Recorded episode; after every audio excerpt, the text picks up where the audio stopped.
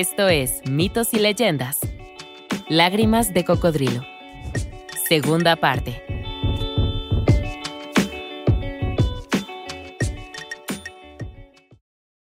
Takane fue la primera en salir del agujero hacia la luz resplandeciente.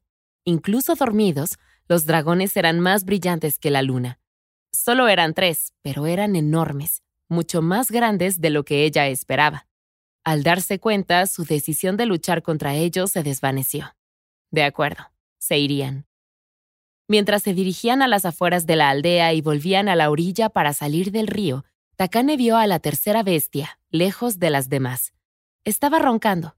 Su gruesa y poderosa cola, los dientes que sobresalían de sus mandíbulas y la piel dura de reptil, seguramente habrían muerto si hubiera luchado contra ella. Pero, y si no tuviera que luchar, sus manos se volvieron resbaladizas por el sudor. Si juzgaba mal, sería su fin y le daría la razón a los aldeanos. Sus hermanos no habían sido razonables, pero aún así ella necesitaba hacer esto, aunque fuera solo por su padre, aunque fuera por ella misma. Sacando un cuchillo de su cinturón, se arrastró hacia el dragón dormido. Probablemente lo sabías, pero los cocodrilos de agua salada tienen la mordida más fuerte del planeta. El problema es que están muy desequilibrados y los músculos necesarios para abrir la boca son extremadamente débiles.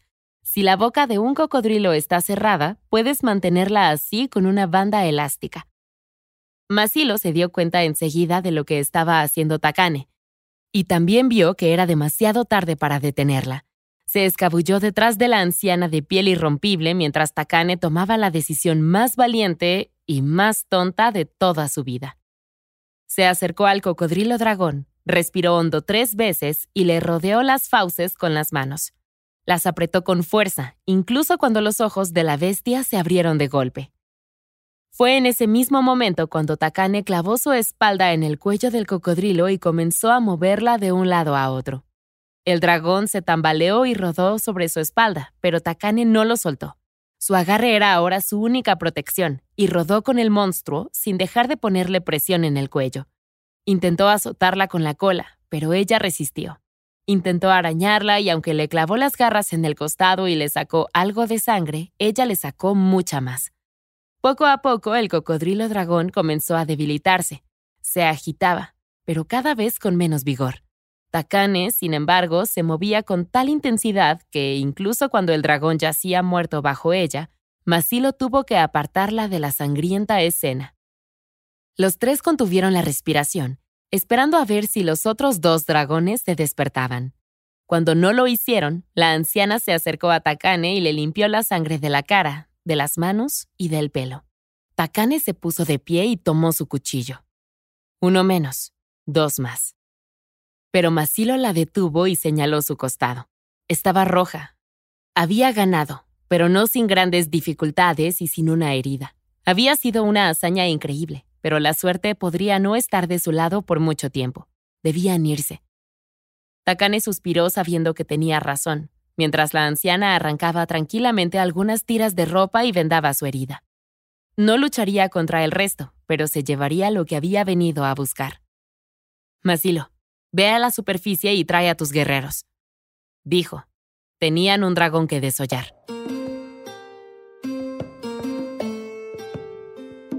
Por supuesto, no fueron tan tontos como para desollar al cocodrilo al alcance de los demás dragones. Los guerreros vinieron y llevaron el cuerpo desde el río hasta la orilla.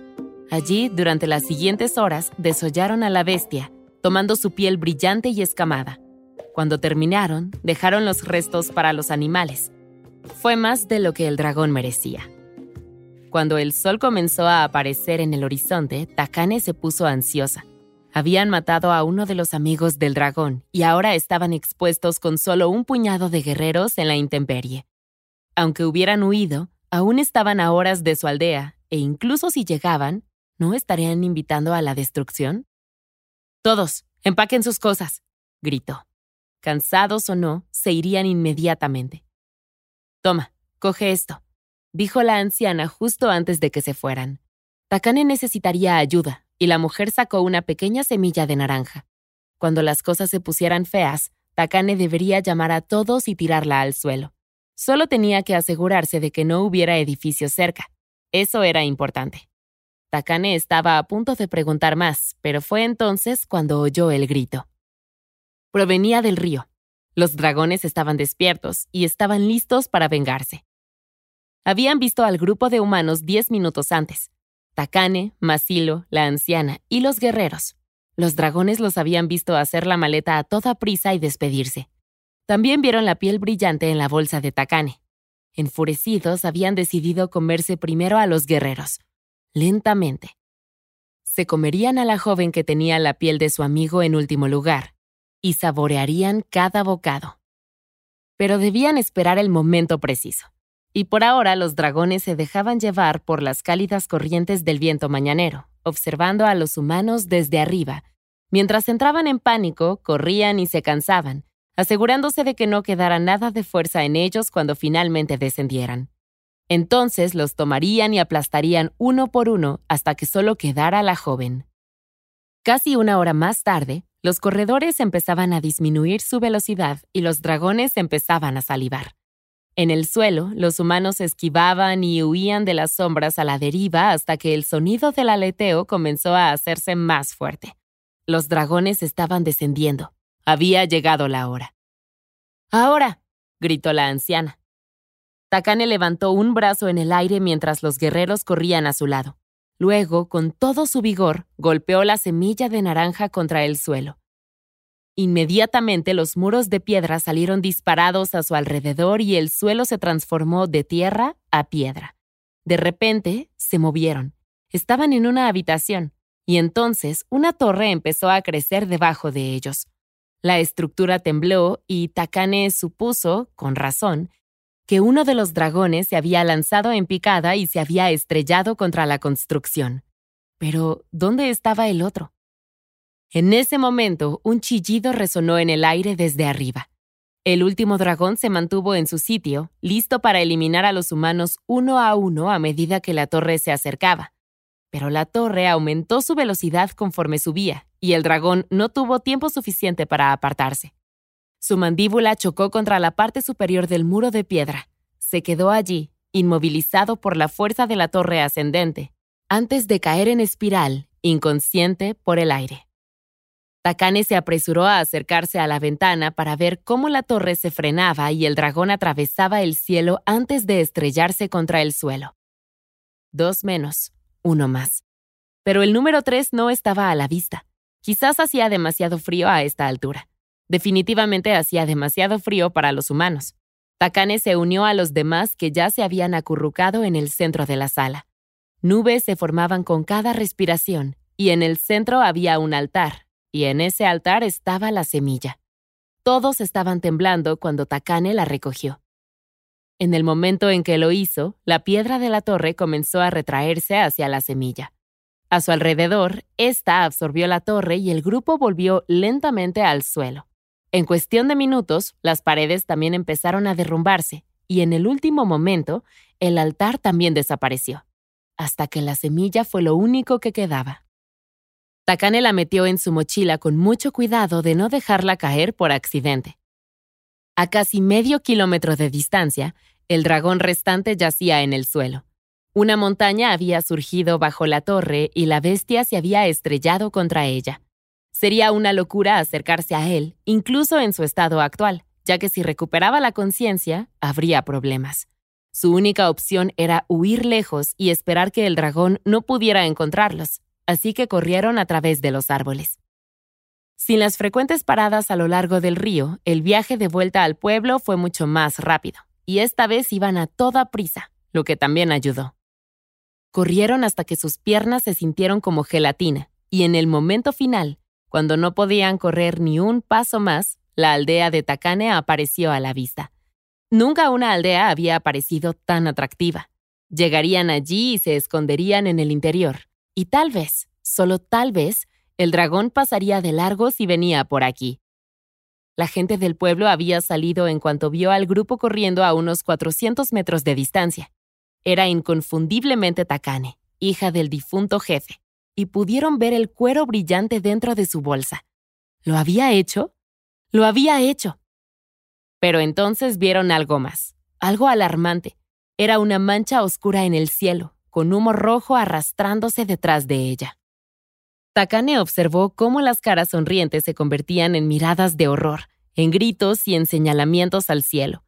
Echó un vistazo por encima del hombro, pero ya sabía lo que habría allí. El dragón. Todavía estaba lejos y herido, pero un dragón seguía siendo un dragón. Aunque la bestia volaba con dificultad en la distancia, venía directamente hacia ellos. Los alcanzaría para cuando llegaran a la aldea. Takane buscó la semilla en su bolsa y estuvo a punto de convocar a sus guerreros, pero la anciana la agarró del brazo. No, no podía hacer eso aquí. La torre era demasiado alta y la base de la montaña demasiado ancha. Estarían a salvo, pero destruiría la aldea. Con un suspiro, Takane la guardó. Entonces, ¿qué podían hacer? Sus ojos brillaron y de repente lo supo. Con un movimiento fluido, Takane sacó la lanza de su espalda. Sus guerreros la siguieron formando una V detrás de ella. El dragón ya estaba cerca, volando cada vez más bajo, más bajo. Takane apenas sabía usar una lanza, pero ella y los guerreros lucharían contra esa cosa hasta el final. Y tal vez podría salvar a su aldea, aunque le costara la vida. Ahora podían ver su boca ensangrentada, rota y sin varios dientes. Sonreía y salivaba, sabiendo muy bien que tenía la ventaja, y tenía muchas ganas de hacer sufrir al máximo a esta mujer que se había llevado a dos de sus amigos. Echó las alas hacia atrás y comenzó a lanzarse en picada con la boca abierta y las garras fuera. Takane y los guerreros empuñaron sus armas y se prepararon para el impacto. Pero curiosamente la anciana se quedó parada. Recuerda, tenía la piel muy dura. Ya había estado dentro de la boca de un dragón y no corría prácticamente ningún peligro. El corazón de Takane latía cada vez más rápido. La lanza se le resbalaba de las manos con el sudor. El dragón casi estaba aquí. Era la hora. Pero en el momento final, se oyó un sonido nauseabundo, un medio grito, y el dragón se desvió hacia un lado golpeando el suelo con fuerza y derrapando hasta detenerse. Takane estaba confundida y solo cuando el polvo se despejó vio a la bestia tosiendo y arañando y sangrando por la garganta. El tercer dragón estaba muerto. ¿Pero cómo? Su pueblo. El pueblo que se había reído de ella, que la había regañado por hacer el trabajo de un hombre y que en última instancia la había abandonado para que completara esta búsqueda sola, estaba detrás de Takane y de su pequeño grupo de guerreros. Habían apuntado una lanza hacia la garganta del dragón en el último momento y lo habían acribillado a flechas. Después de todo, habían acudido en su ayuda. El dragón se sacó la lanza de la garganta con sus garras y se puso en pie con dificultad, asimilando el daño. Las flechas sobresalían de su dura piel en todas las direcciones, mientras que otras más se esparcían por el suelo. Todavía le quedaba vida. Entonces escuchó ladridos. Una jauría enloquecida de perros feroces y hambrientos corrió entre los aldeanos, atraídos por las heridas abiertas y la debilidad del dragón. Gruñeron, mirando el premio, y el dragón, con todos sus huesos rotos y heridas, se alejó a trompicones tan rápido como pudo antes de batir las alas y emprender el vuelo. Los aldeanos lanzaron una ovación y corrieron a saludar a Takane, su heroína. No solo había matado a uno de los dragones, sino que había recogido su piel y vivido para contarlo. Y lo hizo todo sin su pueblo. Muchos se disculparon por cómo la habían tratado el día de su partida. Ella era mejor que una docena de ellos y tuvo la valentía de hacer lo que solo su difunto jefe podría haber hecho. En realidad, había superado a su padre. Justo en ese momento, un grito ahogado trajo la atención de la multitud. Algunos de los aldeanos habían visto a Masilo y entraron en pánico inclinándose ante él. Los murmullos se extendieron entre la gente cuando casi todo el pueblo se arrodilló ante el hombre. Resultó que no era un guerrero enviado por el rey, era el rey. La multitud lo rodeó, maravillada por el honor de su presencia en su pueblo, pero Takane se marchó en silencio. Le quedaba una cosa por hacer. Esa noche Takane no durmió. Le llevó varias horas, pero cogió la piel y la preparó. Luego hizo las capas y los escudos. Cuando llegó la mañana, había terminado, y bajó hasta donde vivían sus hermanos en las chozas. Sin mediar palabra, les entregó los mantos y los escudos y se marchó. Ya no eran niños, ahora eran hombres, y ella podía vivir su vida en paz. Los hermanos se quedaron en silencio. Ella, su hermana, lo había hecho. Rápidamente se pusieron las capas y fueron a reunirse con su pueblo. De vuelta a la ciudad, pronto llegó a Takane la noticia de que Masilo la estaba buscando. Él y sus guerreros se preparaban para partir, pero Masilo no se iría sin verla por última vez, sin preguntarle algo. Y así, con una sola palabra, Takane aceptó y abandonó su pueblo. Una vez, Takane había sido la hija de un jefe vivo, pero entonces la tragedia y las penurias cayeron sobre ella, y se había sentido atrapada, cumpliendo los papeles de tres personas y cuidando de sus ingratos hermanos. Había llegado a luchar contra dragones, se había elevado a los cielos y había guiado a sus hermanos hasta la edad adulta. Y ahora sería reina. Después de ver tanto, el mundo exterior ya no le parecía tan grande ni intimidante. Por primera vez desde que perdió a su padre, Takane se sentía emocionada por lo que vendría después.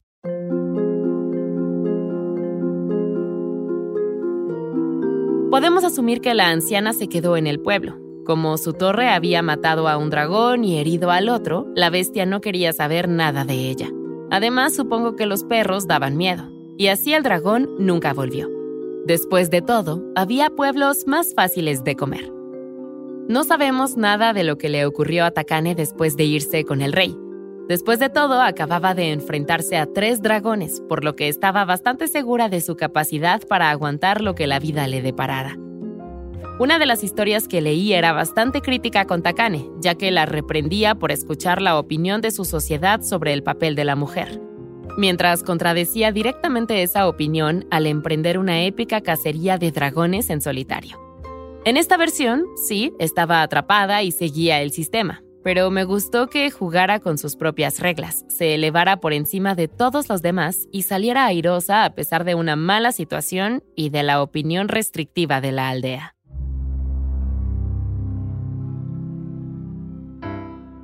La criatura de esta semana es el duende del folclore irlandés. Seguramente sabes lo que es un duende, o al menos tienes una idea general de su historia.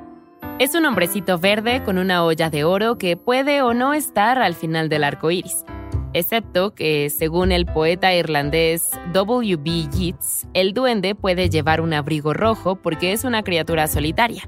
Solo los que van en compañía visten de verde. El duende también es encorvado, arrugado y serio.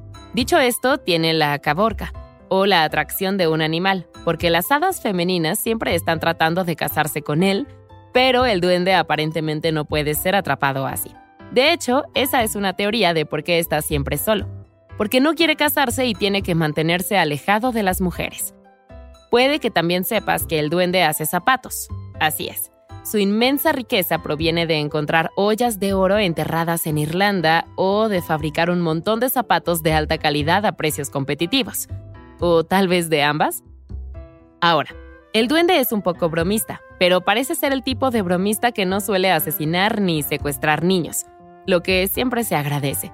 Y digo no suele porque una de sus supuestas bromas es tirar a los bebés al suelo, lo cual, como padre, es aterrador y cae firmemente en la categoría de broma pesada. Otras cosas divertidas que disfruta hacer es arrastrar las llamas de la chimenea hasta el interior de la casa y ver cómo te levantas asustado para apagarlas. También hace que las ollas se derramen, así que ten cuidado con eso. Un escritor del folclore irlandés dice que el duende mide un metro y monta una oveja por el campo. Además, es bastante fácil de detectar porque su moda está desfasada cientos de años, con medias, calzones afrochados, sombrero y cuello isabelino. Básicamente, si un caballero montado en una oveja se presenta en tu casa vestido para ir a un festival renacentista, no dejes que cargue a tu bebé. Eso es todo por esta semana. Mitos y Leyendas es un podcast de los creadores de Myths and Legends y Sonoro. Todas las historias y los episodios se basan en la exitosa franquicia de podcast Myths and Legends de Jason y Carissa Weiser. Nuestro tema principal es de la banda Brook for Free y la música de la criatura de la semana es de Steve Combs. Existen enlaces a más música en las notas del podcast. La producción corre a cargo de Alex González, Mitzi Hernández, Esteban Hernández Tamés e Israel Pérez, con el ensamblaje de Ricardo Castañeda para Sonoro Media. Yo soy Vale Estrada y también me hago cargo de la adaptación al español. Muchas gracias por escucharnos y nos encontramos hasta la próxima.